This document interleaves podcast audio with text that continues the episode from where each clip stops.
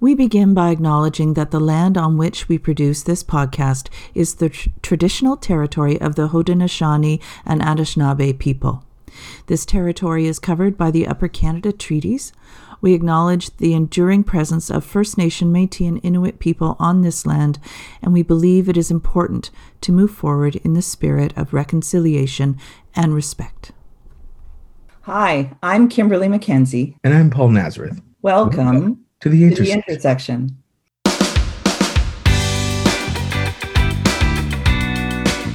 Consultants.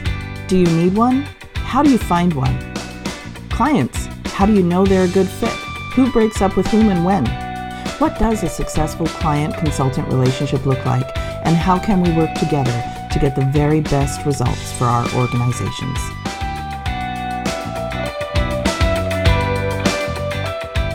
Consultants, friend or foe. Right. And I love this topic so much because so many people that we know and we've known over the years have moved in between these two spaces. Mhm. And again, the whole point of this podcast is to talk about things that we can't talk about anywhere else. Mhm. And I it really bothers me how many times different conferences and communities say things like we can't have consultants only, you know, speaking alone at the conference.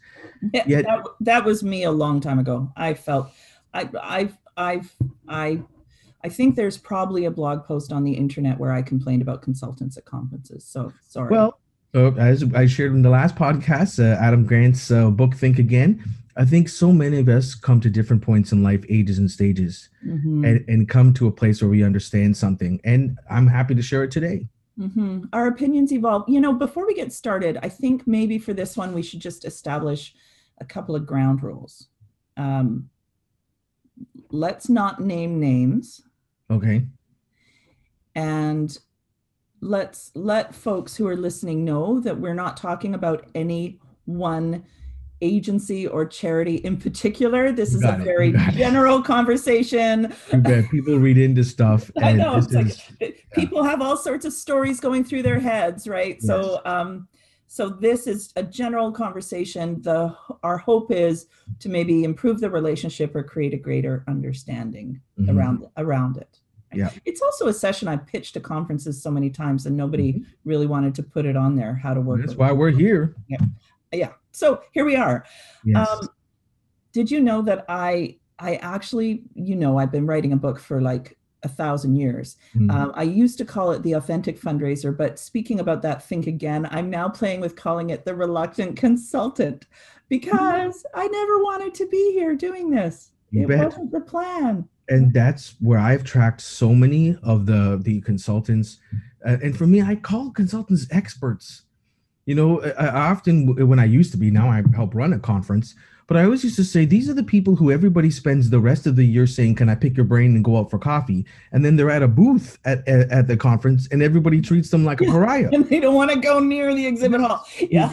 yeah it is that it is that uncomfortable reality in the business development side and again we know who's doing it well and who's not mm-hmm. right so it's really about that expertise and so many people who are in consulting i know are long-term practitioners decades long practitioners who are bringing so much to the table so it ticks me out sometimes when people treat them like some sort of external sales machine Well, that's something that I've learned.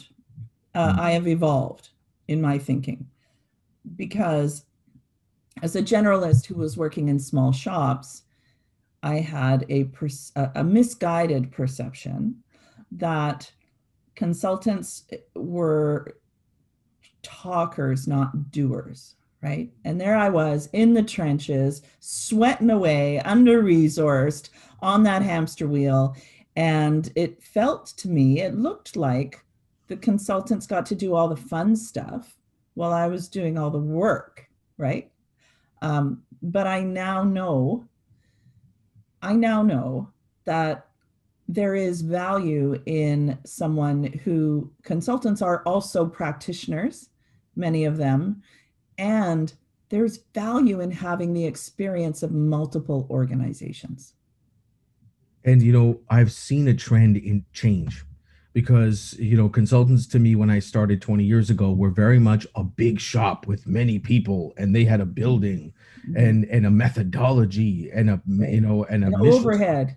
Well, you know what? Yeah. Today, I actually have seen way more, again, practitioners turn consultants. And one of the things that touches my heart is how they are as much a coach as they are a strategist. Yeah. And so I've watched several people we know in fundraising and what they're doing with the internal person, besides helping them with the strategy and the tactics, is coaching them coaching them on how to work with their peers, how to manage some of these issues, sharing stories of other like-sized, like-minded shops, mm-hmm. problem solving. It's it's a bit of a new day. Absolutely. The um, that's the biggest part of my business, uh, uh to be honest, is helping folks manage change and and influence. Well, we're going to talk about that in another episode, but helping fundraisers love their jobs and be successful in their jobs. And it's hard to package that up and sell it. So you sell a legacy program or a major gift program or something, um, mm-hmm. but but really your your the coaching piece needs to be um, recognized for the value that it brings. I think. Yeah because you know they you could do all the tactics in the world you could produce a great uh, direct mail piece together mm-hmm. but if there's no culture of philanthropy if the fundraiser is isolated orphaned and alone and they're not effective in the job that they do, hmm. won't matter a damn. You're speaking my jam. That's me trying to sound cool. That's yeah. my jam, Paul. Um, you're on Clubhouse. I, am still stuck on WhatsApp. Yeah, well, we've got to get you in there because we've got to get you in there somehow. Um, so how what do you think how do you how do you know whether or not it's a good fit? How does here here's the here's the huge injustice of our sector.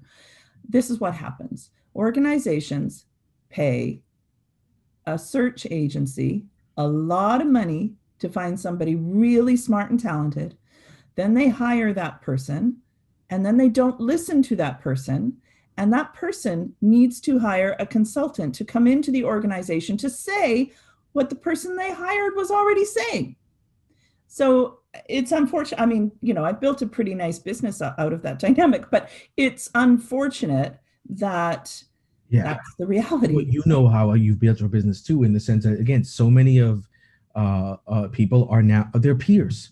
They're peers to practitioners, as opposed to an expert coming in showing them what to do. Right. Yeah. You know, and that's the tough part. And you're right; it is a ridiculous injustice. And I know many search people as well in the charitable sector, and even they are frustrated at the concept of bringing in somebody strategic and smart and actually very often too how many times they actually bring people to a board or leadership from the sector mm-hmm.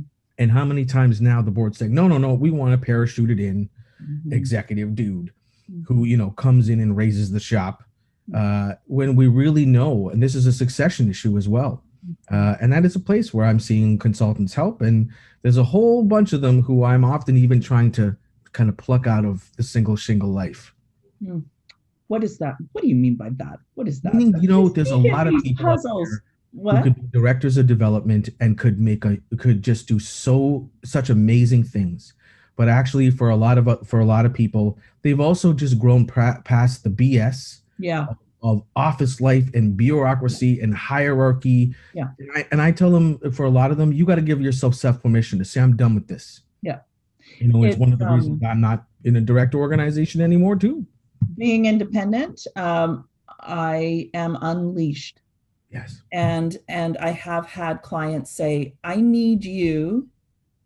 Well, actually, you were one of them. I need you to say this because I can't. Correct. I don't know. Is that okay for me to say? No, that's the reality. That's the reality. We've got to help ourselves with that until we can change the culture. Yeah. Um, but that's one of the challenges of this nuanced relationship. Again, that's why I'm excited to have this conversation right now and like just spill it. Let's spill it, right? Because there's also a lot of new people coming into fundraising, a lot of people who are growing their fundraising roles from being an executive director or other things, and they got to go and learn this nuanced relationship all over again. So let's let them know what the market looks like. Mm-hmm. The best, the very, very best relationships that I have had with clients have been relationships with the director of fundraising and the executive director. Mm-hmm. That is the critical relationship within an organization. But but you, you know, I have to say one of the most frustrating things for me as a consultant is to be talking to somebody who has paid five figures for a fundraising plan. And we're, we're talking, you know, in organizations that are raised less than $3 million a year. So they'll pay five figures for a development plan and they'll think that that plan is the solution to all of their problems. Mm-hmm. And it's still sitting on the shelf. And to so the pain of everyone involved. I, you know what, that's fair. That's yes. a fair comment. Um, and I do put in statements of work that I'm not responsible for. I, I don't promise that you're going to raise any money because mm it depends on culture, it depends on resources, it depends on your constituents and your programs. There's so many things that need to come into play to actually grow an organization. Mm.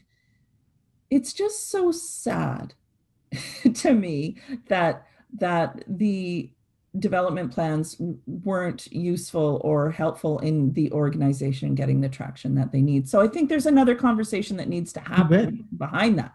Again, look at look at my world of legacy. You know, some of the the biggest legacy shops out there came to the table. We had this one great conference where some of the biggest consultants in this space openly said, "It is to our sadness that we go and generate all these leads that no one's got the capacity to follow up on. Mm-hmm. We've, you know, one of them even said, I'm going to getting out of this business because I feel like I'm doing the donors and the organization a disservice by making a promise that no one keeps. Yeah. Yeah. So, so that's about the translation, the translation of the idea and the strategy into action. And there is a missing piece there. And I think when clients and consultants have conversations around plans and strategy, there needs to be an extended conversation about translation. What's realistic for your organization to get some quick wins right now? And then how do you build on that? Again, how has the market evolved? Because I'm I do referrals almost every other day. You know, again, Adam Grant's last book, Give and Take, I do these called five minute favors, and I'm shooting something out every morning uh, to connecting people. But one of the other things is that the market has devolved into an a la carte culture. Mm-hmm. So people don't say anymore, I need to create a fundraising plan or I need to help with culture change or you know, I need to even raise more money. Mm-hmm. They call looking for a mechanic for, you know, I need to replace one headlight. Yeah. i the case for support. I need an annual fund specialist. And you're like, you know, why do you keep the, you know, fixing up one part of the car? Yeah. It's all one thing right? So this is the challenge to in the consultant culture is people say i want someone to come in laser and fix this one thing. Mm-hmm. but it's a big engine. This is what we mean. You know i think that also we need to differentiate between a culture of philanthropy and the operational health of fundraising. Mm-hmm.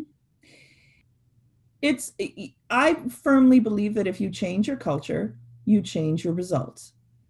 And it is that baby in the river analogy that a lot of charities are stuck pulling the babies out of the river and one of the first they come to me and they say can you please help pull these babies out of the river translation help us make more money and I say terrifying analogies in the world. Although no, I know it's a classic parable. You got to look it up. It okay. is, but God, babies in the water, man. Okay, uh, it's just a story. any Hans Christian Andersen story is going to yes, take you to that true. dark place too. Correct. so who's throwing the babies in the water? And mm-hmm. and that's always the first question. Why mm-hmm. isn't it working? What's broken right now? Because we can dump a direct mail pack on your desk, or we can teach you how to talk about legacies in your organization, or we can do a donor engagement audit. But let's look at the system and figure out where it's really broken. And I just I can see though, Kimberly, in my mind, I can see the faces of fundraisers who I refer to as caged animals because they are brilliant tacticians. They are just nuanced yeah. donor donor engaging again engagement professionals, but they are fighting the culture of their organizations. Brutal hierarchical cultures where people try to control what you say you know here's our script. And you're and you're just this is the my my great frustration with a lot of really great organizations because they have established brands. They've also got stagnant culture. And I watch great fundraisers, great people go to those organizations, and I know that they're just being plugged into yeah. a light socket to do one thing when in fact flexibility is their superpower uh, and someone needs to let them go to be creative to make mistakes to try different things Mhm. right so that's that's one of the big things i think in all of this has to Mhm. change for both practitioners and consultants Yeah. Yeah. Yeah. Well, and so to the the relationship with the consultant is key. And I guess consultants need to know when to push, when to push people and organizations beyond their comfort zone, Mm. and when to accept that for this organization, this is the best they're going to be able to do today. and i think again uh, practitioners and shops need to do uh, homework. In a sense that you know again i see people people come to me for referrals and they're we need someone in 72 hours. And i'm like oh my god who's dying? Right? And to learn about uh, even about the the personality the strategy of that particular group you know there's a there's a few consultants out there right across the country who i mildly resent because they've created a really good gig for themselves in which they say i cannot grow in x soil so I won't work with X type of organizations, X type of people, X type of hierarchy. Mm-hmm. And they're very good at articulating that and being clear up front. Yeah. But others who are also not in a privileged position of being able to pick and choose, they get brought in. And again, they're they're put they're you're trying to plant seeds on concrete. Yeah. Well, I've had a couple of clients like that, which I mean, we broke up. Yeah. And and that that being mature enough to be able to have a conversation and say, You're paying me too much money. You cannot afford to pay me for no results. So what's the solution here? You know what? It's funny that you mentioned Clubhouse in the sense that too, I believe what we need to do, and this is where I, I highly respect our colleagues at the Association of Fundraising Professionals, the nonprofit networks. We got to hang out. We got to get to know each other. And that's one of the things I think that we could start doing differently. Because that's the question. What are we going to do differently about this problem? We need to all hang out in similar places and spaces, get to know each other, our strengths, weaknesses, our culture, the strategy of a group, so that you're bringing someone in knowing what you're bringing in as opposed to always friggin' blind dating. Culture, you know, Yeah. consultant referrals right now are more like Tinder than they are Are they? Yeah, I don't like it. Uh, again, in the sense that uh, for me, as someone who, uh, you know, I say I put it out there. I'm happy to be the sector connector, and people come at me hot for referrals. But again, because they're at need and a la carte, I worry sometimes it's not a good fit, and they'll both, you know, Yeah. not do what they need to do together. Money changes hands, but the the effect isn't there. That's the scarcity mindset, right? That Yes. I mean, that would be the advice for the consultant is that unfortunately, um, and I and I think just this past year, there were not a lot, everybody was in survival mode this Mhm. past year. And there were a lot, you don't I think, saw some people. I saw some people who pushed out, and it was glorious. okay, we need to, so, okay, we can't change the subject of the podcast in the middle of the podcast. So we need to just put that, I have Yeah. got a bunch of sticky notes of Okay. stuff. Every Okay. time Okay. something comes up. Survival and thrival. That's another episode. Yeah, well, okay. So how do you know that it's a good fit at the beginning? hmm So to again, that? I'm again, I do all these referrals all the time, and I think deeply about this. Again, people sometimes will say to me, "Paul, I asked you for one thing, and you sent me nine names." Mhm. and uh, because I believe there's nuance to everything. So uh, there is the cultural fit, there is the personality fit, there is the tactical strategic fit. So I say, here's someone who matches your size of shop. Here's someone who's ultra tactical to the specific thing you're trying to do. But frankly, I know it's a bigger picture. And here's someone who has a bigger, bigger picture thinker who works on culture, not just the mechanics. And so I always try to help people make that fit and say, you know, Goldilocks this thing, talk to different people, find the right fit for you. Uh, so yeah, so that's what I think that people need to give themselves time, permission to do a bit more. To get Just like search other. consultants, Yeah. reach out ahead of time. Again, we got to get to know each other before the ball's on the field. Yeah, absolutely. A hundred percent. And and the tactics are pretty much the same, right? So oh, dirty secret. But that's the truth, though, right? In the sense Yeah. that people they just want this different dressing or whatever, and you're Sure. like, look, the stuff at the center, that's all the same and that's all that core strategy. It, really has, it really, a successful consultant client relationship really does depend on how, on the personalities involved and how well you get along. That has been my experience. Uh, I have not worked in large agencies. I don't work with hospitals, universities, or capital campaigns. Mm-hmm. So maybe in that area, that is different. But when I'm working with a mid-sized organization or a small organization and they need systemic approach to building their overall portfolio, it really has to be about I still think it does in the bigger shops too, because again, when I when I look at the the large consulting firms and agencies, uh, as much as it's a it's a really big thing, we're talking about tens, hundreds of millions of dollars, mm-hmm. right? So w- when there is not that sync, mm-hmm. boy, it's a disaster. Mm-hmm. It's like saying, you know, we're going to put these two pieces of a ship together, but we're not going to weld them.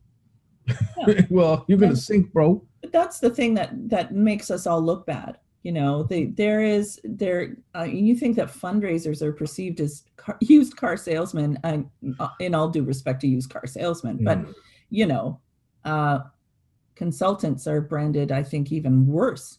And I did, and I despise that yeah. Again uh, you know there's I, i'm sure i know there's a there's some out there that are you know not great or you know have have stuck to an old way but so many more of them that i know these days. Again i don't even consider them consultants. They are practitioners who are free range and organic free run you know? Mm-hmm. they, they've simply escaped the tethers of the matrix and are free radicals out there and they're bringing strategy they're bringing tactics you know, it's funny. I, I had this one colleague of mine, another part of the country, and they were trying to convince the in-house person more about programmatic strategy, about um, the tactical unison of the different departments. That again, culture of philanthropy, annual, major, leadership. The machine must work, and the internal person was the one who was saying, "No, I just got to do my thing." Mm-hmm. Because in the hierarchical world, we're at war, and I want to win, you know, my battle.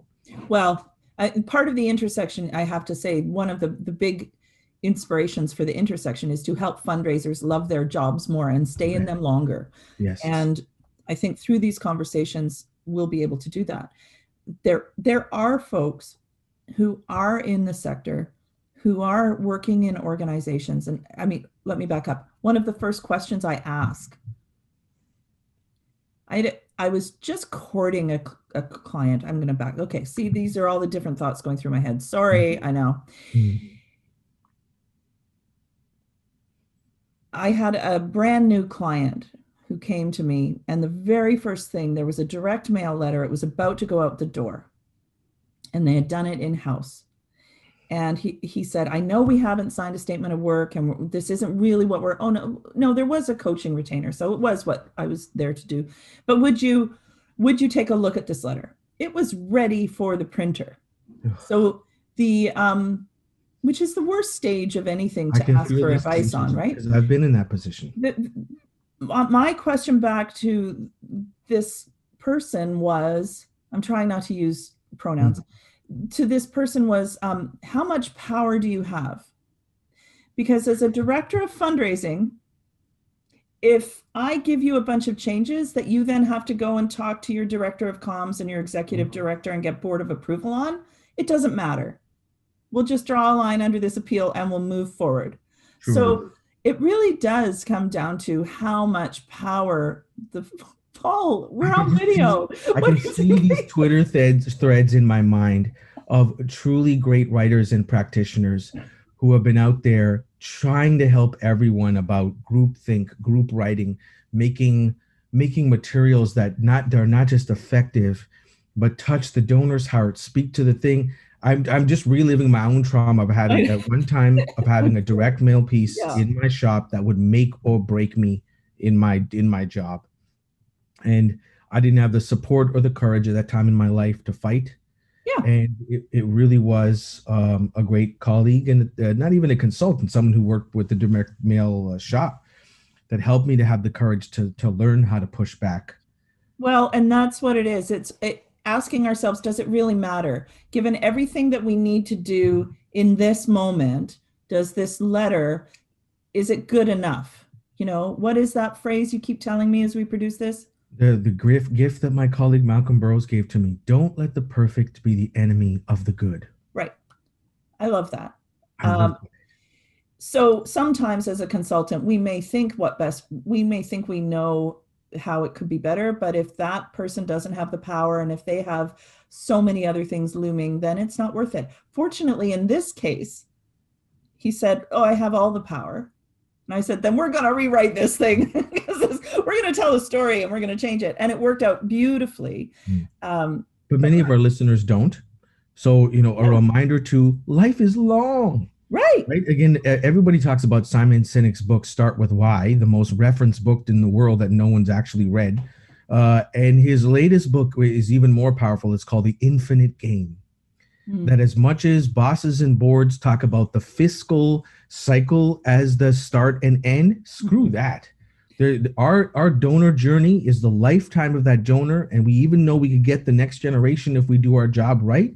yeah And it's it'll always be the next ask. Yeah, there'll always there, be another. there's another opportunity. You know, you, you, you someone I worked with used to say, "Which hill do you want to die on today?" Oh boy. And for that, perhaps that's not the hill.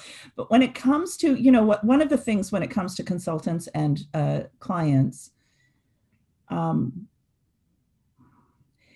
I think as consultants, I think there may there are some consultants who say, "I won't uh, do any back and forth. There's no negotiation. There's no edit." And I fundamentally disagree with that arrogance. I'm just going to say that. Um, All right.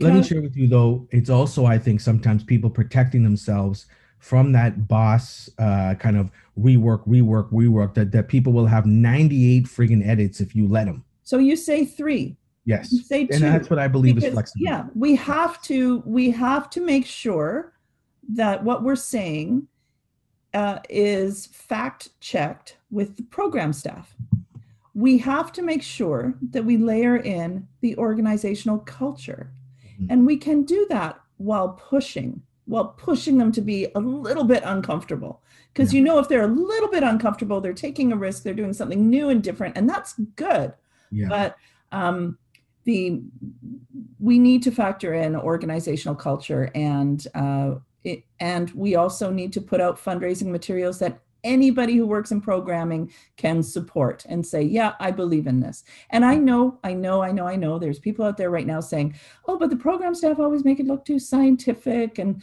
you know they won't let us write real human fundraising copy. But Mm. but that's the negotiation you know when we get to influencing change we'll talk about how to tackle some of those things um, how do you fire a consultant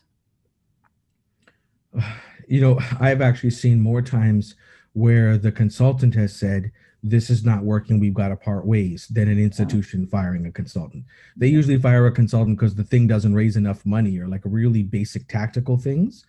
Um, but these days, again, I'm seeing more people who are practitioners that are saying, I'm here to do good work. Mhm. And if we can't do good work together, then I'm sorry, you're going to have to find someone that'll just let you pay them to do tactical things. yeah Yeah. yeah So that's the, st- the state of where, I, where I'm at. I'm enjoying one of the things I'm enjoying about this podcast too, and uh, people know that there's the uh, there's the video and there's the audio, but you and I both uh, consistently are pausing, and I can see us both think, how much trouble am I going to get myself into? i know i know i know but it's like well, i was going to say i think simon sinek is pretentious but then i thought oh i shouldn't say that probably No, you go for it. Again, he goes back and It forth. doesn't sound very He nice. Put out that thing on LinkedIn going advice for nonprofits a couple weeks ago, and I was like, "Come on, Simon!" Right? Um, I think again, I think Daniel Pink has a way stronger connection to nonprofits, and again, actually fundraisers. His book "To Sell Is Human," yeah he went real deep with real Yeah. fundraisers, Yeah. talking about our challenges with that uncomfortableness. and Adam Grant and his position of service. I just think he's brilliant. And so when they all want to come on this podcast, um, we can talk to them about those There things. we go. Uh, so, what are your thoughts around as we just wrap up this one? Mm. What do you think? This is me putting you on the spot because we don't plan these conversations very much, uh, FYI. Um, how can we improve the relationship, the collaboration between consultants and charities? So, you know, famous overused uh, saying that that I lived by in 2020 was if you want to go fast, go alone. If you want to go far, go together. Mhm. And I, I firmly believe, and this is why I'm this networking enthusiast. We just need to, we say collaborate, but again, it's at need. It's too late when the business is on the table. We need to hang out. We need to use the spaces, the clubhouses, the LinkedIn, the Twitters, and, and double down on our professional communities, whatever they may be, either local or national or virtual, Mhm. and spend time together before the business is on the table. That's something I have seen time and time again. Again, great wise people have shown me that's the way. So if there's anything we do differently, that's you know what I feel I've seen really works better. you know, one of my most satisfying clients was the one where we worked for two months to come up with a plan. And then I coached him through getting board approval for that plan Mhm. because we collaborated on the work that we were going to do together. And um, Well, I've been your client most recently, and you were guiding our organization and community through an exercise. And you're halfway through, three quarters of the way through, we were just like, oh, this is not going to do it. It's not going to happen. That's right. And my, you Uh, know, one of my colleagues who had been a consultant said, trust the process, trust the individual. You hired them for a reason. And we came full circle and we reached the apex of the strategy and just boop, it was like watching a knot unravel and the magic happens. And uh, you know, that's that's the kind of stuff that we're trying to help create. I want to see more of that. What I love about Paul, you need to stop doing that.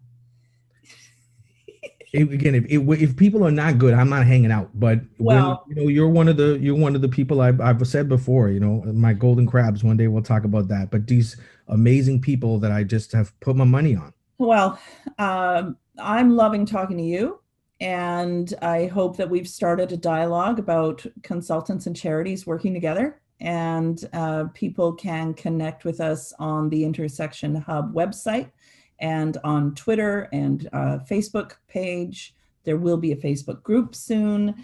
Well, actually, probably before this is published, there will be a group where people can continue these conversations. And I'm grateful to Wherever have your arguments happen, there will we be. yeah. Oh, oh, geez, here we go. Okay, well, let's hope for some robust dialogue around that. Yeah. Thanks, Paul. Hey, see you next time. Well, hopefully that sparked some ideas for how you can have an effective client consultant relationship for your organization.